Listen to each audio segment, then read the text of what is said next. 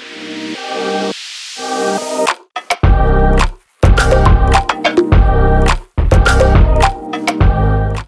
guys, welcome back to the Lovin Dubai Show podcast. We had a big show. We had interviews about horror, about music, and also the big news that the Indian Prime Minister Modi is in town for many reasons. And so, if you have missed the episode, don't forget to subscribe to the Lovin Dubai Show podcast wherever you get your podcasts from. Enjoy the show.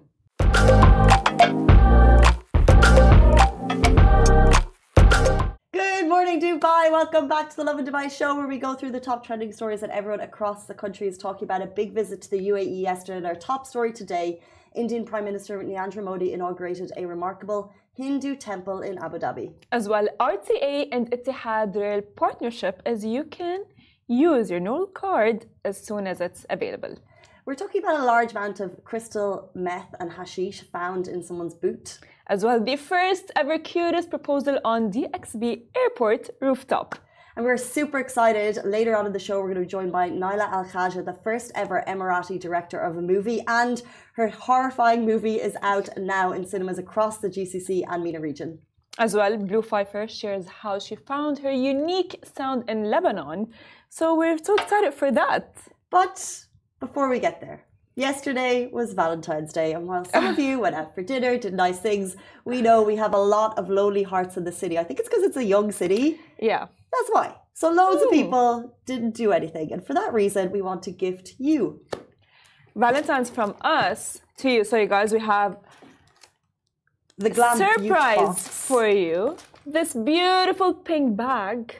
I think whoever is like on the live, we have a lot of people from the office who would want these things who spent Valentine's Day alone, and a lot of like goodies, guys, like makeup.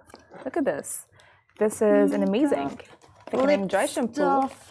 Who doesn't need an amazing. extra mascara? It's ah. from Glam Butte. It's the Glam Butte box. There's like bath salts in here, makeup accessories. But to get it, this reminds me of. Have you seen Notting Hill? Yeah.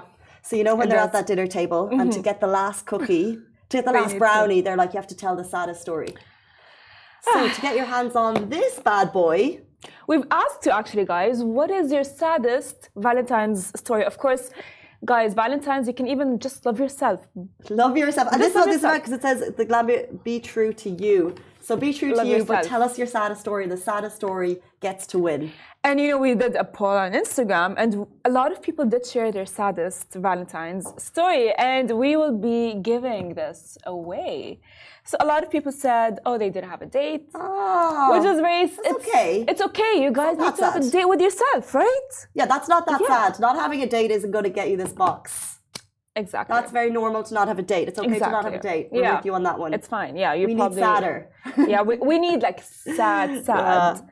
So someone was saying being alone in Dubai, especially when you see romantic couples around you. I mean, it's okay. You're in Dubai, right? But Yeah. true. But I kind of, it's like, I get it when you see it's the reminder. So, like, it's totally okay. You don't have a date, fine.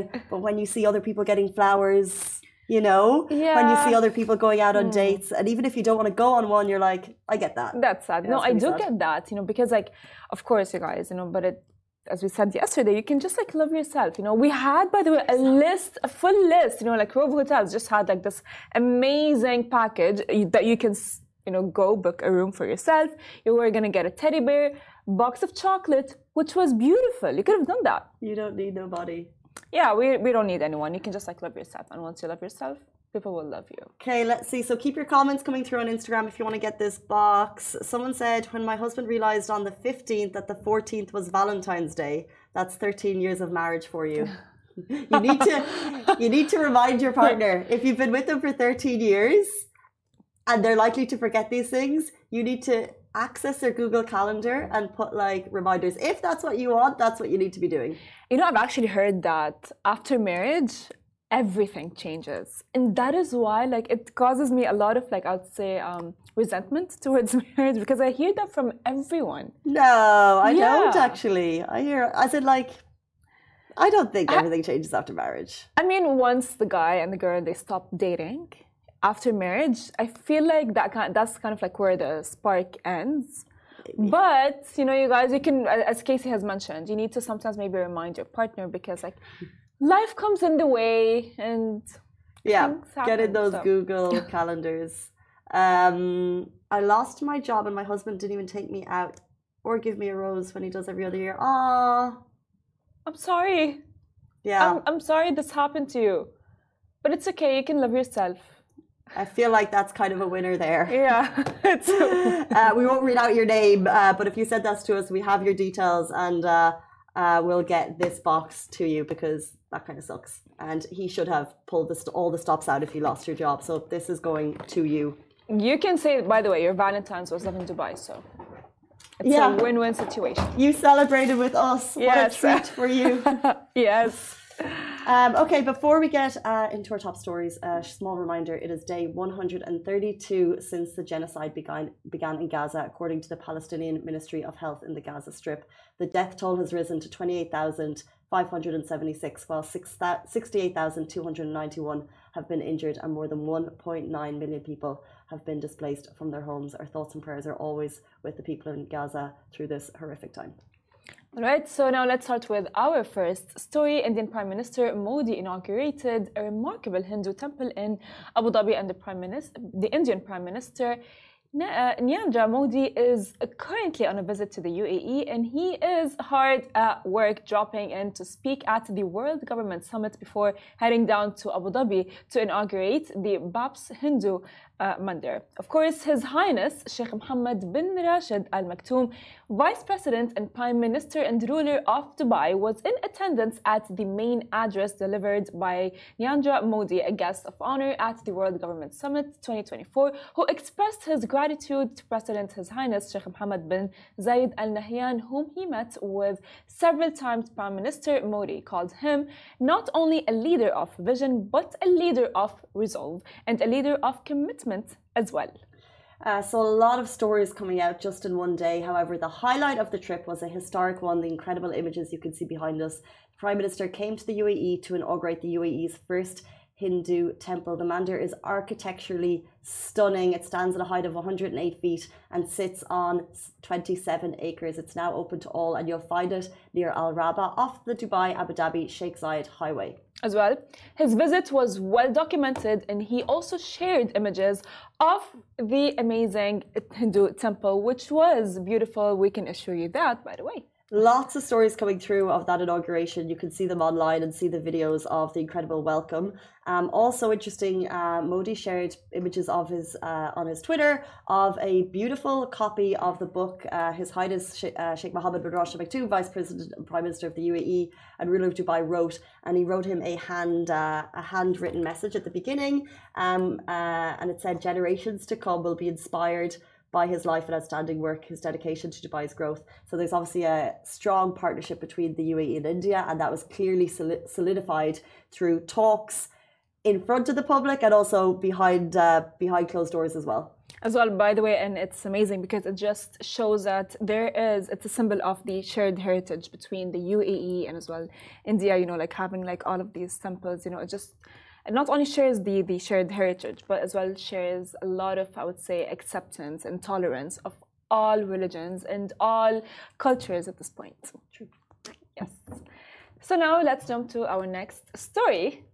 The RTA and Etihad Rail partnerships, as you can now use, of course, as soon as it's open, your NOL cards for that. So, a document has been signed earlier at the World Government Summit in Dubai, indicating a partnership between RTA and Etihad Rail aiming to simplify the ticket booking process, and the NOL card might come in handy. This is amazing, and also we've talked about the RTA improving the NOL card, so it'll eventually be on your phone, making everything so easy. His Highness Sheikh, uh, Sheikh Maktoum bin Mohammed bin Rashid Maktoum, first Deputy Ruler of Dubai and Deputy Prime Minister and Minister of Finance of the UAE, alongside His Highness Sheikh Theyab bin Mohammed bin Zayed Al Nahyan, Chairman of Etihad Rail, witnessed the important signing ceremony.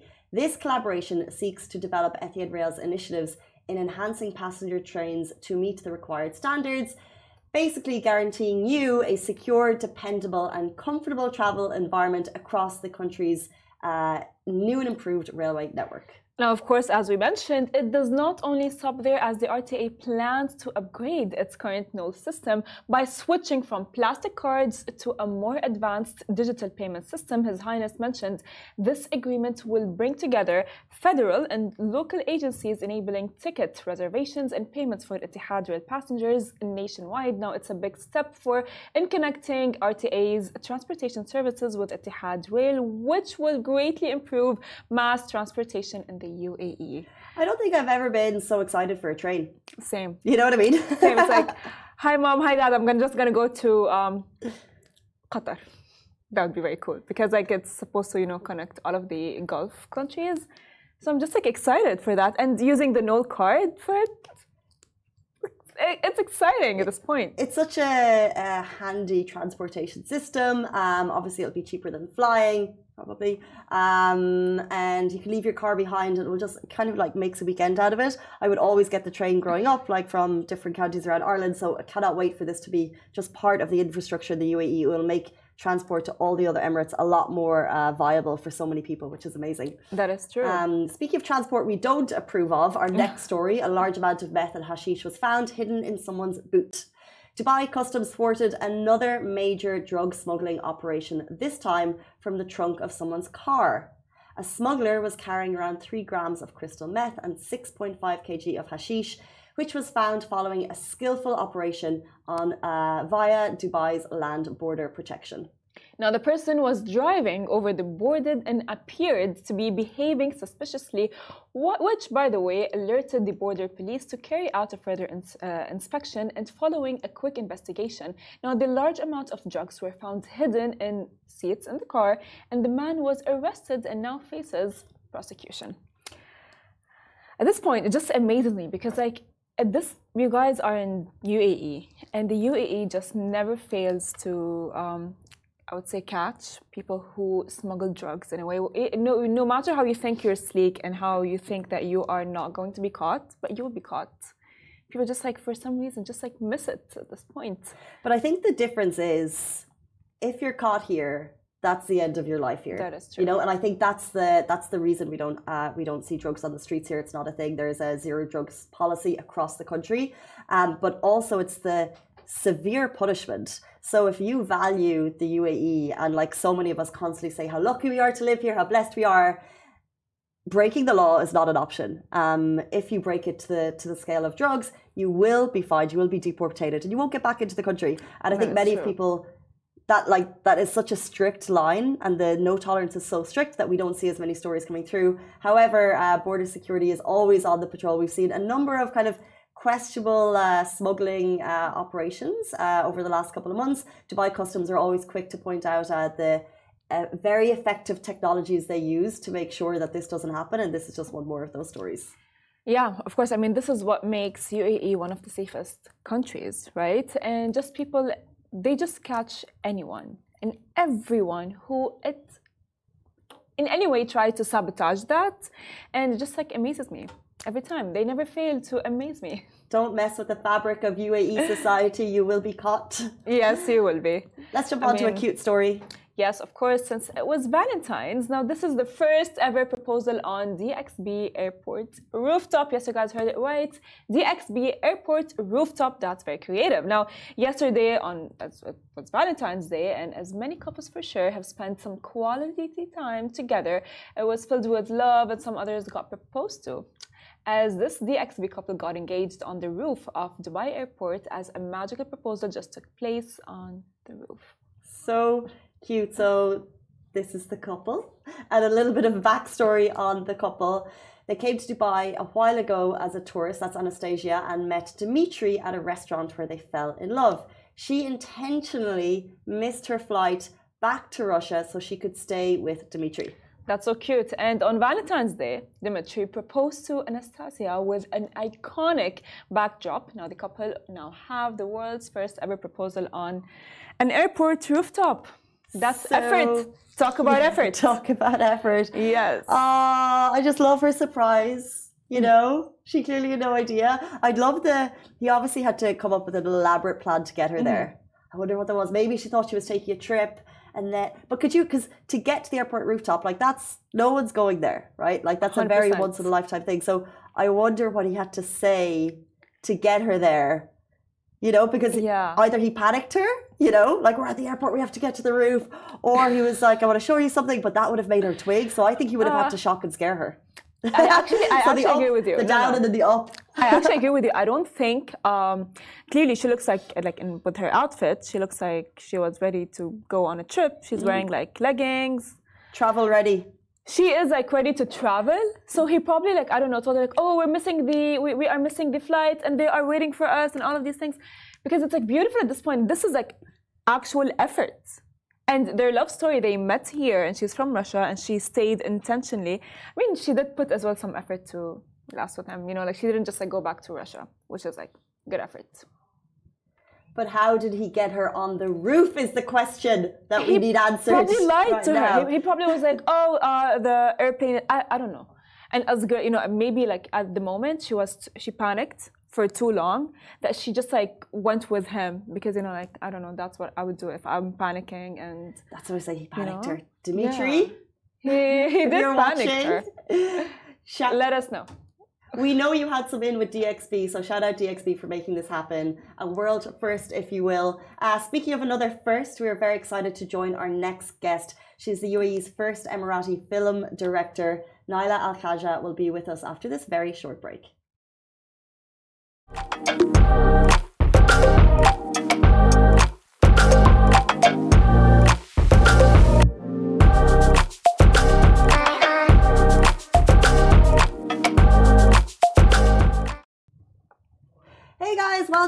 back to the Lovin Dubai show. Today's guest is Nayla Al Khaja. She is the first female director in the UAE, renowned for her captivating work in both movies and commercials. Her latest movie has just dropped in cinemas across the GCC and MENA region. She's here to tell us why it will freak you out. Welcome to the show. Thank you so much for being here. Yay, thank you for having me. We're delighted to have you on. Yes, we are. We actually are. And I have a lot of questions because, like, usually, you know, like with horror films, we do see that it's often a male who wrote it. So, if you can tell us more about your movie and just like the details. Thank you for asking that because most people are under the impression that women only do films about a women and you know rom-coms or just like traditional dramas. But I'm all about the genre. Very intense, crazy, psychotic genre. And you know, how many times have you heard this expression? Oh my God, she's batshit crazy. Excuse my language. But that means we can create those stories that are from that category. I think, right? Yeah, it is. It is, which is amazing. I'm coming across as really mad. No, it's Not at no, all. you're fine. Like, it's int- I haven't seen the whole movie. I will. Uh, the trailer is intense. It's horrifying, and it seems I don't think have been produced in this region before. Correct me if I'm wrong. yes. So, what goes in to making this type of movie? So basically, just to put it in context, it's a cross-cultural, uh, cross-cultural uh, psychological drama slash some people call it horror, um, because it's the horror of the mother and the intensity of the events that folds in her life while she watches her son goes go through this turbulence of, um, you know, mental health or mental breakdown, let me say, where it's been interpreted as he's, you know, obviously gone through what a lot of cultures believe in the superstition and, you know, uh, evil eye. I'm not sure if your cultures have that, but do you do? Yeah. So it's probably everywhere, right? Uh, versus um logic, science, and medicine. And healing through uh, traditional uh, senses. So it's like two worlds battling each other. And some people are saying, no, he's, you know, obviously possessed. And the other one are like, no, he's obviously going through a slight case of schizophrenia. But one thing I have to tell you, girls, the boy is going to freak you out. He did in the, in the short clip that I saw. He did. Like I'm thinking about it right now. you know, his little like kiss to the nurse. He's like, and then he goes, "Oh, sorry, that's it." But the, the beauty is that uh, I'm very, very proud of the cast that we found for the film three. Please go watch it in the cinema. Please watch it. And it is incredible to see first time. Yeah, I mean, this gives hope to a lot of people. First time um, actors from the UAE who are like now on a big silver screen in seven countries and over 100 cinemas. That's a massive achievement to everyone who's worked on this film. But moreover, to have, let's say, Jefferson Hall from Oppenheimer, Halloween, a lot of big films. He has a massive portfolio working alongside Emirati actors and also non Emirati actors. You know, he actually, in one of the scenes, he pulled me on the side and he said, Where did you find this kid? He's killing me. He's killing me in the good sense, like you know, like he's literally like pushing the envelope here. And honestly, my my hat my hat goes. Uh, like you know, we say that expression uh, comes uh, down for all the wonderful performances that we have seen in the film. Amazing. So you've mentioned that uh, you talk about in the movie about like you know like some people think it's evil eye, some people think it's he's possessed and so on, and of course it's in my culture and, and of course in everyone in your culture and in your culture as well in everyone's culture, right? So of course, what is one message that you had when creating the movie? So my message is don't rush when you have someone that's really ill in your family because it's not to be taken very lightly. And please don't listen to a lot of uh, different, as the boy would say it actually, voices of others trying to kind of um, sway you from the route that you have taken. So definitely take the medic, you know, the take the medical route first because I know it's really uh, taboo for a lot of people to say that they have a mentally um, challenged person at home which you know mental illness comes in many different layers and many different degrees and there are a lot of different dia- diagnoses. So they shouldn't give up and really go under the skin of that because if they immediately take the med- the religious route which i understand and i respect a lot of people believe and they want to do that but what can that that can actually exasperate and that can actually make the situation worse for a lot of children. And this is based on a true story where you know they didn't exhaust the medical um, pathway first. And if you speak to a lot of uh, muslim religious scholars they will tell you the same thing that 98 to 99 percent that's a huge percent. That's almost every other case of these cases are medically are medical cases. They're not, um, you know, some kind of jinn who enters your body. It's not that easy. But it's amazing how people immediately jump to that conclusion and sometimes subject children like literally go and through go through a very aggressive intensive um, psychotic like uh, sorry uh, episodes where they might come out of it even more uh, harmed and more like might look even more deranged because of the the pathway that you chose. So please exhaust the medical pathway first before you jump into other um, Sources. yes. It's interesting because it's a horror, it's a psychological drama, but of course, it, do you intentionally mean to highlight potentially uh, harmful um, issues in society Yes, through so your work? this is you guys are asking me all the best questions. I have to say, Love in Dubai is I'm loving it. Like all the good ones, the juicy ones. Yes, because these are important questions. Correct. So my idea, like most of my films, highlight societal issues, especially like taboo topics, but in a package of entertainment, so that the masses can watch it, the masses debate them, and they all have an open ending. So when you walk out, you'll start debating, you know, was he this, was he that, and it just opens room for dialogue. So even my other films have the same kind of like, um, uh, it lends the same kind of play to you. So it has these nuances, and it it really encourages uh, conversations and debates, which is very healthy, because usually we don't talk about these things. So when you bring out this topic. I, it's amazing how many people have DM'd me in private saying, "Oh my God, you know, my cousin's going through this, or my sister's going," and I don't take this lightly because it happened. You know, it's happened in front of me. It's happened in front of a lot of people, and we just have to accept it. The body gets sick, the mind also gets sick, and we need to find the right pathway to treat these um, individual, whether they're adults or children. But of course, I package it in an entertaining way because, in, in the end of the day, it's a movie and I want like a mass audience to watch it, but without disrespecting the topic. So I was extremely careful on how it was handled from A to Z. So you know, like, sorry. Uh, so you know how like you mentioned that you know you do tackle some taboo topics, Yes. right? And of course, you are one of the few first women to direct a movie, and and the Arab culture, technically, if you talk about taboo topics, you are let's like oh, it's like.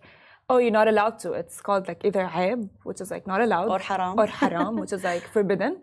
And did you have like any, I would say, um, people that stood in your way, like, oh, don't talk about it, don't mention it, because people will think like, oh, um, you've gone through it or something like that, because we hear that a lot. Not to me personally. Like I didn't experience that myself. Um, But what I, I experienced the opposite. Like when you do put it in a movie, in a story, people tend to open up more. They feel like, oh, she spoke, then I can talk. And it becomes more a collective energy as opposed to one person outing themselves. And I think that's what really supports the idea of speaking about these um, about these topics for sure. Yeah. Can we rewind a little bit to just learn a little bit more about you and how you entered the, let's say, male dominated movie scene? Um, what was that journey like for you? Well, to begin with, I want to do a little drum roll because. Um, thank you. Uh, I was. I found out yesterday that the film is uh, has also opened uh, its doors in Alexandria, Cairo, and it's the first Wow. first female directed film ever to be in Egypt. Amazing. And and a lot of thank you so much. Yeah, and first time ever to be in Saudi, so KSA um, gracing their cinemas as well. So for me, that's a massive milestone where now we are in seven countries and hopefully, hopefully very soon in Asia. So we are really trying to push this because again, I really stress this: this film is not just for Emiratis; it's for expats. It's a cross culture. Like sixty percent of it is in English, so people do find it easy to follow the Arabic parts because subtitled. And obviously, having Jefferson Hall gives it that kind of international flair where it's really for everyone. It's not just for locals. I started, as you asked me before, um, this wasn't, um, you know, and I, it's not for the faint of heart for sure. It needs a lot of patience to be in this field. It's super extremely hard to break the glass ceiling. But I'm so glad I did start a long time ago. So for those who give up after two years, remember it took me 22 years.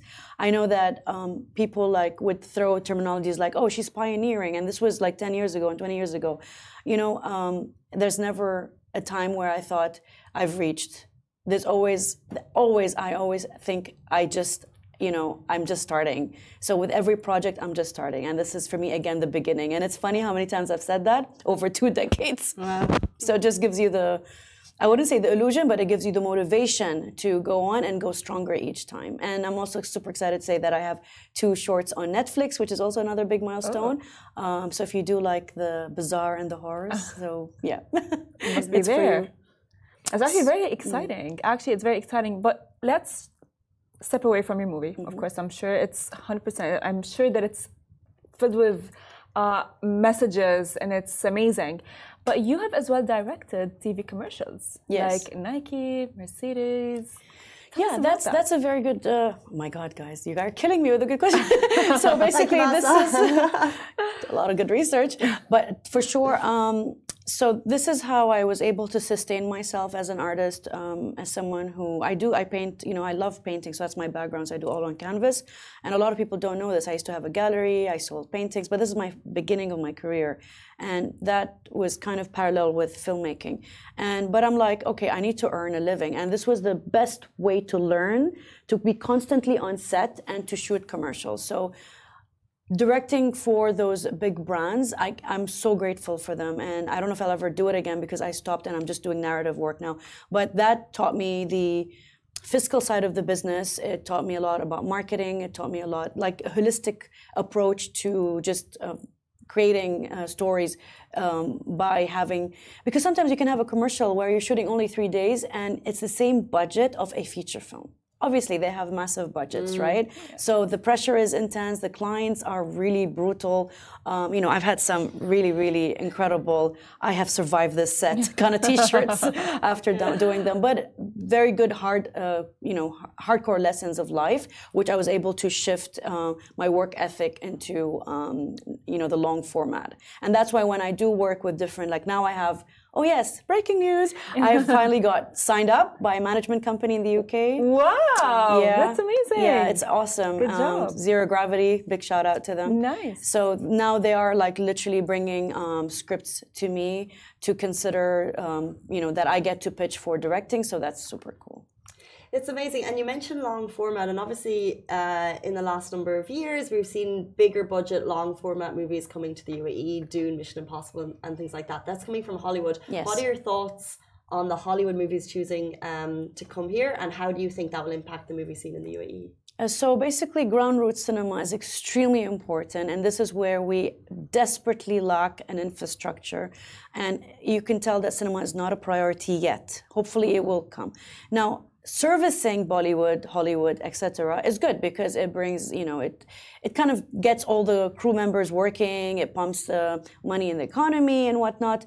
But I really feel like if the if ground root cinema was created in a way where it becomes robust where we are creating the content now and we are like you know exporting that elsewhere um, literally what you're doing is you're creating ambassadors uh, through storytelling for the UAE and not just for locals but expats alongside. And this is where you really see the arts and culture coming through the power of storytelling is when we have our own cinema and celebrating our own kind of our you know work. And this was not an easy ordeal. If it wasn't for uh, three people actually it's a pun but you know the film is called three but those three people actually believed in me the first one to believe in me in the sense that um, it's a woman so yay. So big shout out to Muna Al Gurg who pretty, you know, she put the first dollar in to develop the script for three. Um, and then Sultan Al Dermaki also supported all of my films from The Shadow 3 to the next one, Baab. And then Siddharth Tucker, who had nothing to do with filmmaking. He is into the perfumery business, but is so in love with storytelling, is trying out, this is his first film with me as well, and he might make more movies. So if you're listening to this, you know someone who's extremely talented, who really needs a break into storytelling maybe you will be the person that will give them their first break and hence their wings will start you know like soaring in the sky and we'll get to see some amazing voices from the region and not just you know the same old cliche of hollywood and bollywood which i'm not saying is bad. There's some really good stuff coming out of there. But let's be honest we need those we need fresh uh, voices from the middle east and spe- specifically from the uae don't you think? Of course 100% yeah. i mean at this point when um, you know, like the movie came out and uh, an Emirati, like let alone a woman, but an Emirati woman has directed it. It just like created a whole, uh, I would say, buzz in the Emirati world specifically because, you know, we hear like names like um, the Lebanese name, yes. Nadine Labaki and so on, but, you know, like having an Emirati woman um, direct a horror movie. Did you like, I would say, did you have like a vision what was the process? How did you have like a vision of like I want this scene to look like this and this scene to look like that? So do you have a vision? Um, I have a, a, a clear like a very clear way of directing in the sense that each film has a sketch. So when I have, for instance, with this film, to me, it was a funnel. So we start with very, uh, you know, an open lens, lots of light coming in, and then it gets darker and darker, and it literally looks like a funnel. So I sketch my films first. So, for example, with uh, my next film, Baab, everything is a reflection. So it's a parallel world where it folds. So everything folds within itself. The mountain, it's about a twin sister. The twins fold. The, the house is exactly symmetrical. So it literally folds. So everything is sketched where it just starts like you know, flipping. Even the word B-A-A-B can flip on itself. So everything, I guess that could be, if, if you want to call it the vision of the film. So yes, there is a, in my mind, a structure where I take that initial sketch and then build on that. That becomes my foundation for each film. So I start with sketching the, the films first, it if that makes any so sense. so interesting to hear the grassroots of these stories. It really is. we are running out of time very shortly. Um, I agree there's a lot of storytelling to be done in the region people who are trying to break the glass ceiling, anyone out there, do you have um, one piece of advice that you wish you had at the beginning of your journey? Yes. Don't listen to anyone. Volunteer on set if you want to get into storytelling. Really, it takes time. Uh, some people got their first break in 25 years. It's really, it will test you to the end of your core. But if you're really meant for this, you will find your way. And guess what? Today we are ent- we've entered the third week of the film, and it's people like you that keeps it like literally running in the cinema. So if you haven't seen three, please go out there and support and you know support local um, artwork and please be wowed by the performances of my actors. I'm just so proud of them. uh, amazing. I actually have goosebumps for you. Uh, three is now available across the GCC and MENA region, seven countries and more to come. Thank you so much for your time. We really appreciate it. Thank you so much, Lovin Dubai, for asking the best question today. thank you. Thank you. thank you. And thank you, Masa and Hesham, for helping that as well. Guys, it's 9.07, but our show does not end here. We sat down with the UAE's next regional artist spotlight. Her name is Blu Fiefe. She's from Lebanon and she had us here. We had her here not too long ago. The interview's here. Take a listen. Hey guys, welcome back to the Lovin Dubai show. Today we're thrilled to have a guest who embodies the spirit of Ithara's regional artist spotlight, the talented one and only Blu Fiefe. RAS launched back in 2021. It's committed to showcasing and celebrating the exceptional talents of the Middle East region. She is a Lebanese songwriter, producer, and director. We're so excited to have her on the show. Thank you so much for being here. Guys, thank you so much for having me. I'm really excited to be here. We appreciate Thank you your time. for being here. So actually, we've noticed that you recently turned 31. Happy oh, yeah. late birthday, by the way. Thank birthday. you. Happy Wow. birthday. We're sorry we're late. We know that we're late, Thank you but so happy much. birthday. So, Thank of you. course, um, in my mid 20s. So, Oh. yeah. do I I'm look in the older, 30 club. Or do I look No, younger? no, no, no. It's just you know the 20s are now that I've Yeah. entered my 30s, I see my Yeah. 20s in retrospect, and it's very different. That's Yeah, but I'm actually very proud to be not proud. I'm happy with Yeah. it being 31. I always thought that when I go, went into my 30s, it would be like you know, especially Like, as a oh, woman, it would be like, oh no. But actually, Yeah. this is the best time in my life. No, I Yeah. completely understand you. Yeah. But how does it feel like? Like, I mean, what advice would you give girls and guys like me? In their 20s, yeah.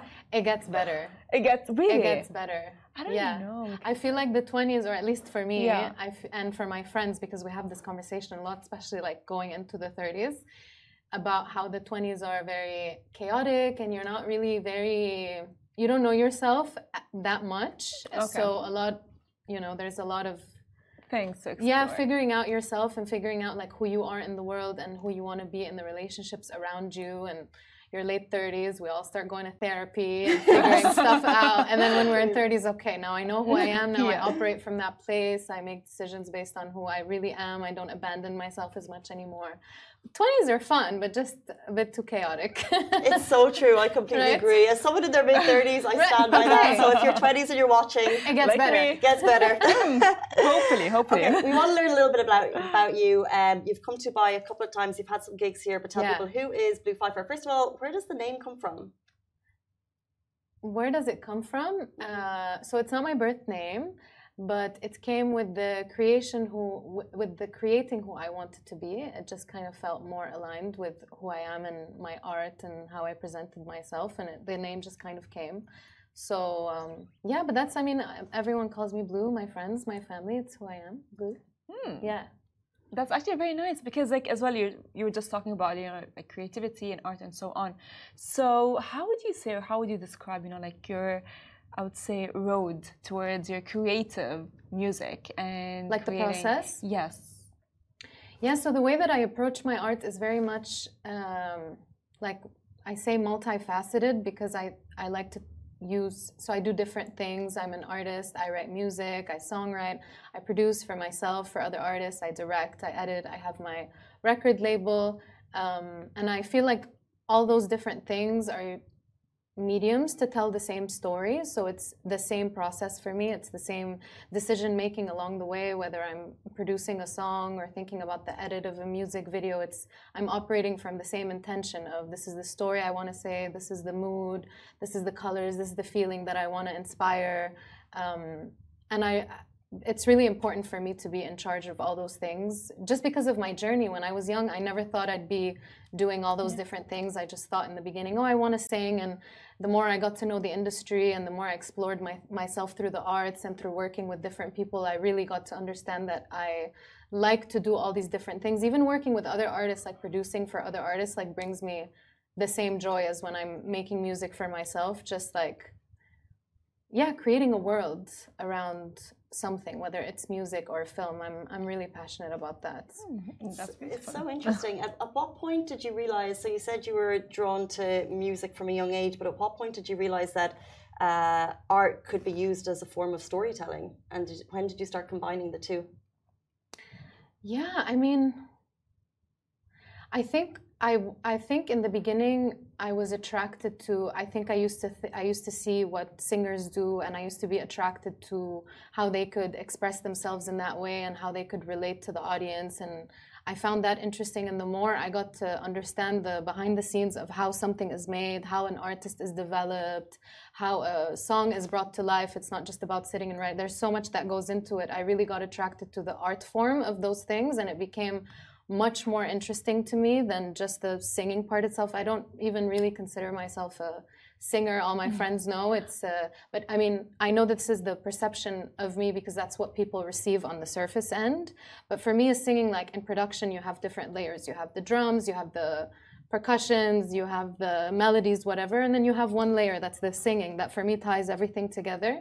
But for me, it's just one Yeah. one one layer and um, i enjoy it but i also enjoy that like the music making part for me the actual writing of the music is something that's so natural to me. I never like i have writer's block. I never have music i ne- the music never stops coming out of me. So this is something i really enjoy doing.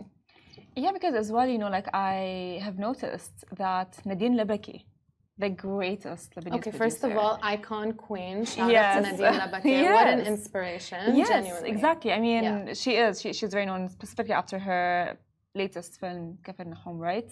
But she follows you. And as well, Mu'in Jabir follows you, Hmm. which, by the way, he is the son of my dean at the university. And I know that he is very interested in all of like these things, spe- specifically with his podcast and so on, right? Mm-hmm. So, did, do you know them? Do you like? Are you guys are you friends with them? Did they just like randomly like follow you? And how did you feel when they followed you? Yeah, so Nadine specifically, I've been a fan for Yeah. so long, like especially what she does and the trailblazer she is as an Arab woman and the way she's like really taken the baton internationally. It's uh, she's inspired me so much. I, I genuinely love her um, and her work and and everything she's brought to the table. Really, uh, even to cinema in general, not just the films individually.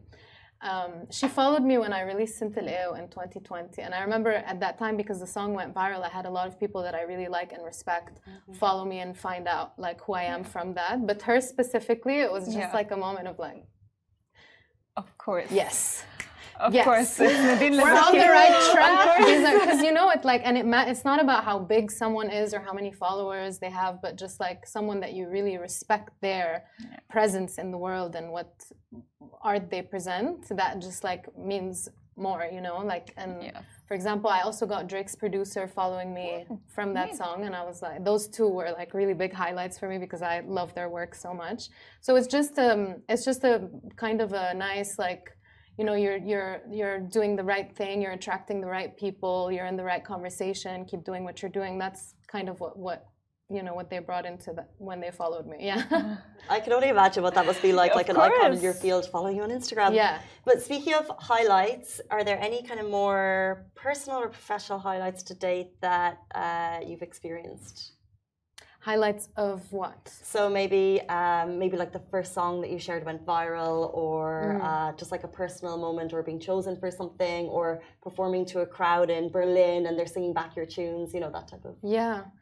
You know, the past year has been really crazy. I mean, since I did Sintil in 2020, um, when that came out, I decided to start my label, Mafi Budget, which means there's no budget.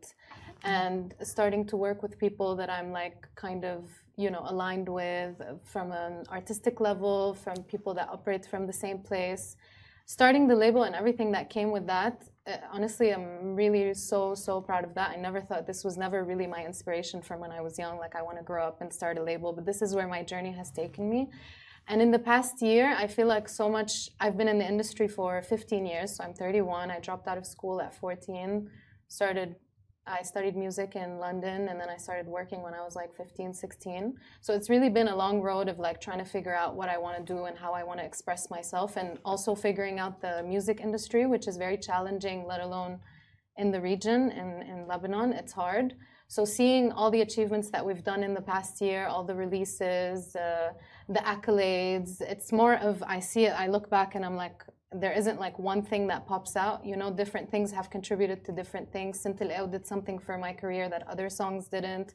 Other songs brought different kind of fans or energy into my career. Being able to go on tour and seeing people sing the songs in Switzerland or in Berlin, this is like uh, an honor to be and, and to carry the flag with me, you know, the Lebanese flag, and to make other Lebanese artists feel like this is something that's possible. I don't have a reference to what I've to what I'm doing. There really isn't a reference that's an inspiration in a in a specific way. And what I'm trying to do in the hip hop culture or in the music that I'm presenting, it's uh, it's uh, it's been a big year, and I'm I'm I'm really proud of all of it. Honestly, even the downs, I've uh, it's all about learning for me. Like how how can I make this better? How can I make this more me? How can I make this more authentic? So this is what I take out of it, not necessarily like the individual accolades, which I'm really really gr- grateful for.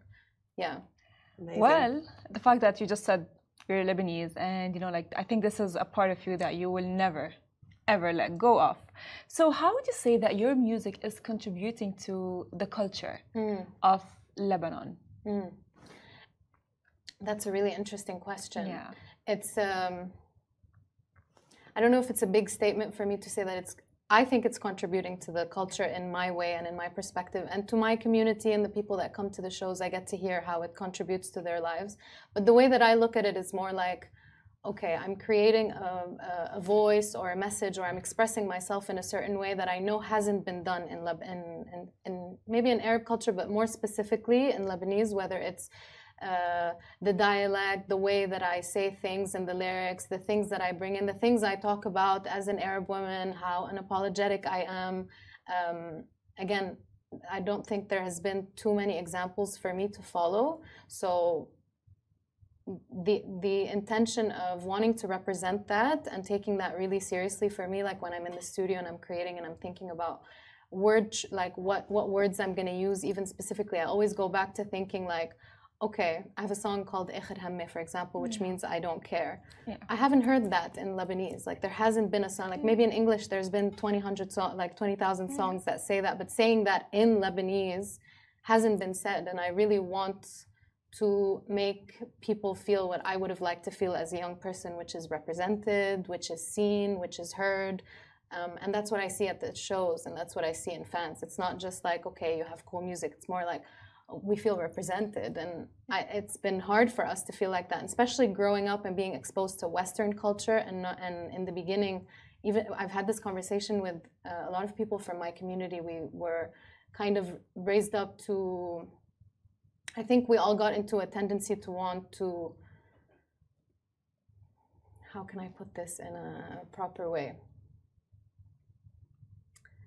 To look at our art and mm-hmm. the perspective of our art in a, in a, from a from a Western perspective, mm-hmm. as opposed to really understanding the culture and where we come from and the references and how we can add to the conversation in a more, like, in a more genuine way and make that kind of impact. So this is really important to me. So to go back to your question, I hope that it adds to the culture. I just like to put my perspective out there in an authentic and uncensored way and hope that it can inspire people to do the same thing. That's really all I can ask for. I'm grateful that I get to do what I the fact that this is my job that's still you know crazy to me that's all i've ever wanted was to get up every day and do this uh, you know So I feel like we're only at the tip of the iceberg in terms of this conversation. We don't have a lot of time left, but I would like to ask you've uh, started your label and you're working with artists, you're choosing with artists, you're collaborating.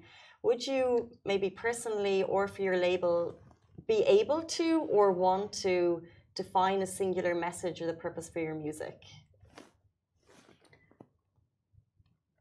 a singular message Is there, do you think it's important for artists to have a message? And if so, do you have something kind of in the back of your mm. mind? This is what I'm mm. trying to put out there. I, well, I think it's important. I, I did this exercise for myself as an artist, and, and this is what I'd like to bring in when I'm collaborating with other artists or trying to develop them or producing them, which is to find really who they are authentically and how they want to translate that into art. I think that's really important, and that comes with a lot of questions. It's not even about just like, are you a good uh, singer? Are you a good dancer? It's like, yeah, but how do you translate who you really are, your experiences, and your view of the world to to something that's authentic to you to something that can relate to people who relate to you you know i work with artists that make different kind of music or that want to speak to different audiences but it's the same process it's about really digging into their intention the rest for me the technical stuff it's all details it's all exercises it's like a sport but getting into the intention uh, it's a much more difficult conversation than it sounds like it took me years to really dig down and understand and ask the why. You know how they say, even in companies, you have to constantly ask the why. What is our purpose? What is our goal? So we can make decisions based off of that. So I this is very important to me when I bring artists into the studio or when I'm talking to artists or collaborating. Like what what what are we trying to say? Even if it's a fun thing, then the intention is fun. Then how do we serve that purpose? Um, so it's not about a singular message that applies to everyone. We don't have like a format, but it's um, more about the intention and how you maneuver around art that I really like to encourage artists to do when they're in, in this environment. I hope to bring that to their arts.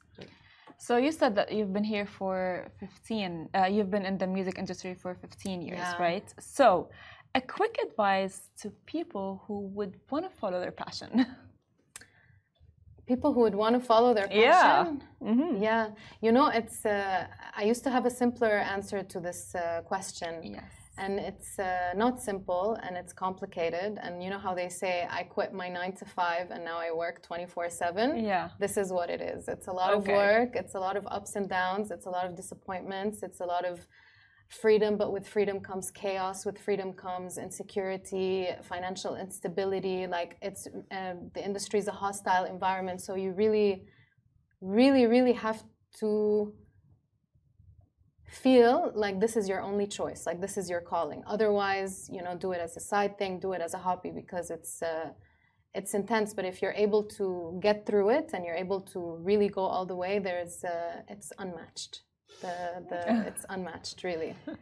Yeah We're at the very end of our interview, but I would like to give a quick shout out to Athara and their Regional Artist Spotlight program for bringing us Yeah. together and for being able to have this conversation. Um, like I said, I really do feel like it's the tip of the iceberg. Uh, how did it feel to be chosen as the artist, and what do you think the next year will bring for you? Yeah, so big, big shout out for Artist Regional Spotlight. I'm uh, really grateful to be here with them, and we've been in contact for a long time trying to make this happen. So I'm really excited to be involved with them in that capacity. They've done so many amazing features with other artists as well that I love their work. Um, so shout out to them. I hope we can keep doing really amazing things together. Amazing. Thank you so much, guys. That was Blu Fiefe uh, waving the Lebanese flag around the world. Thank you so much for being Thank here. We really appreciate your time. Thank, Thank you. you for being here. Guys, that is all we have time for in the Lovin Dubai show. We'll see you tomorrow morning, same time, same place. Goodbye from me. Goodbye from me.